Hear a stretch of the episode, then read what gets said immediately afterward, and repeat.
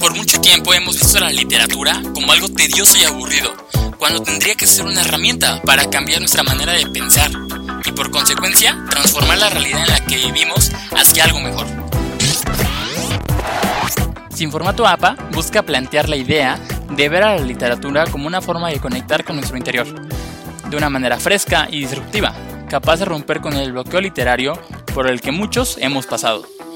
No importa de dónde vengas o quién seas, siempre podrás encontrar un espacio para ti dentro del mundo lector. Esto es Sin Formato APA, con Marco Antonio Luna. Comenzamos.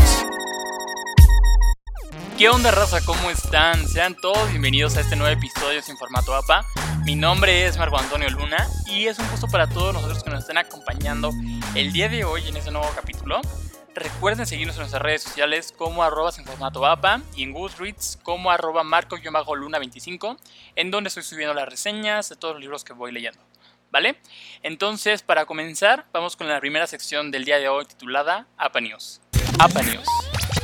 Para comenzar, hace unos días en el programa estadounidense Good Morning America, Stephanie Meyer anunció que publicará un nuevo libro, ya sé, un nuevo libro de Stephanie Meyer, titulado Midnight Sun o en español Sol de Medianoche, que pertenecerá a ya su reconocida saga a nivel internacional Crepúsculo. Como se imaginarán, obviamente todas las personas que siguen esta autora y a estos libros se volvieron locos en redes sociales porque llevan años esperando este libro, o sea, imagínense desde 2008, desde 2008 se está esperando esta saga, esta continuación de historia. Entonces va a estar muy interesante ver la reacción de los fans para ver si el libro está bueno o no es tan bueno como se estaba eh, esperando. Yo nunca leí estos libros, pero sí leí otro llamado The Host, que la verdad me gustó bastante, lo leí en secundaria, pero me gustó bastante, creo que tenía muchos elementos a su favor, la historia era buena, los personajes eran buenos, eh, era muy largo, sin embargo hacía que de alguna manera todas las ideas encajaran perfectamente, entonces creyeras o sentías que nada estaba sobrando, sino que todo estaba muy bien alineado. Entonces creo que entiendo, creo que entiendo las razones por las cuales estos libros fueron tan reconocidos y tan exitosos en su época. Pero en fin, regresando al punto, resulta que este nuevo libro tratará sobre la misma historia que ya conocemos, pero ahora desde la perspectiva de Edward, que es el personaje principal. Eh, nos va a platicar sobre cómo se conoce a Bella, un poco más de su familia, su origen. Entonces, quieran que no todo esto suma para que el universo o para que la trama de Crepúsculo eh, tenga más contenido, ¿no? Este libro saldrá el 8 de agosto de este año en Estados Unidos.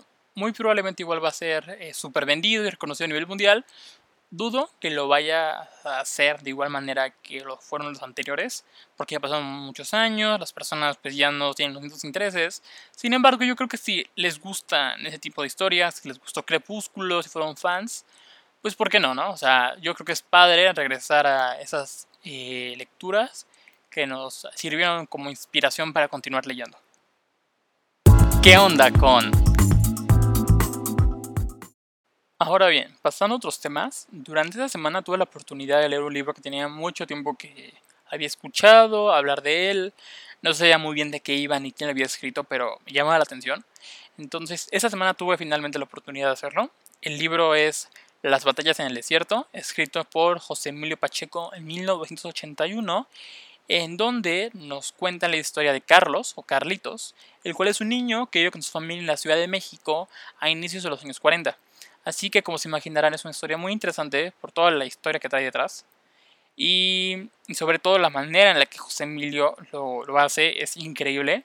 La verdad es una historia muy sencilla de leer. Yo creo que cualquier niño ya como a partir de 12 años lo puede llegar a comprender bien. Trae muchas referencias entre líneas. Hay frases muy padres que hacen que la lectura sea muy fácil de, de seguirle el paso. De hecho, las últimas dos semanas yo he tenido exámenes parciales, así que lo último que quería era meterme con una lectura pesada. Y justamente esta lectura me dio eso, o sea, me dio algo muy light, pero que en verdad me dejara algo. Entonces, la verdad, yo siempre he sido fanático de las lecturas que van relacionadas a novelas históricas o personas que viven en otra, en otra época. Y este es algo pues, muy parecido a eso, ¿no? Porque viven en los años 40, en la Ciudad de México. Así que al mismo tiempo de que vas sobre esa línea que es la historia principal, también tienes mucho contexto de lo que está pasando en el país y en lo que está pasando en el mundo. Y de hecho, hay muchas partes en el libro.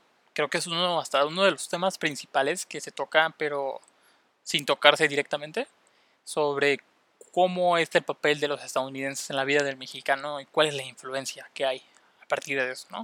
O sea, tanto sociales, cosas eh, económicas, aspectos empresariales y, entretenimiento. Entonces está interesante ver cómo situaciones en las que vivimos hoy en día, pues empezaron desde hace más de 50 años.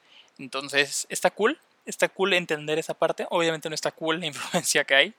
Es, yo quiero pensar que es parte de la globalización, pero sí te ayuda a entender muchísimo mejor porque hay cosas que hoy en día eh, estamos viviendo, por las que estamos pasando como ciudadanos del país y que vienen de, de, mucho tiempo atrás.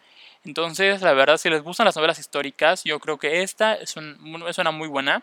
No es tal cual novela histórica porque no pasa, no pasa como un hecho grande, que es a partir de lo que todo sucede, sin embargo, sí está muy bien estructurada en cuestiones de escenario, de personajes, de estilo de vida.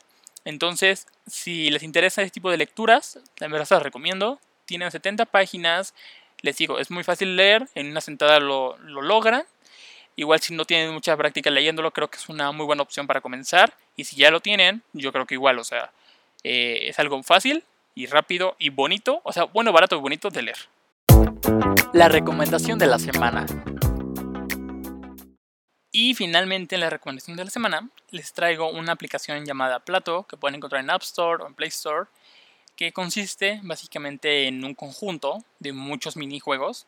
Y antes de que empiecen de ahí, qué hueva. No, o sea, la verdad está muy cool. Aquí en mi casa, y creo que en la de todos, pues llega un momento en donde si no tienes una ocupación eh, que te demanda tiempo, pues sí te puedes llegar a aburrir, ¿no? Por la cuarentena.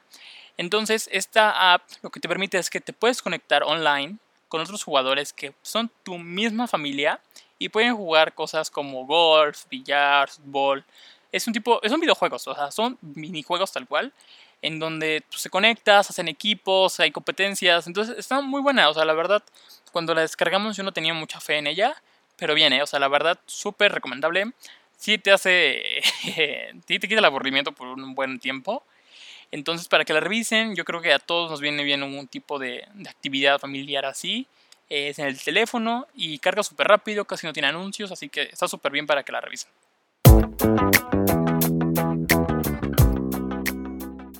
Pero en fin amigos, esto ha sido todo por el día de hoy. Como siempre, muchas gracias Alexis por ayudarnos con toda la parte de la producción. Y obviamente a todos ustedes que nos escuchan en Spotify, Apple Podcasts o YouTube.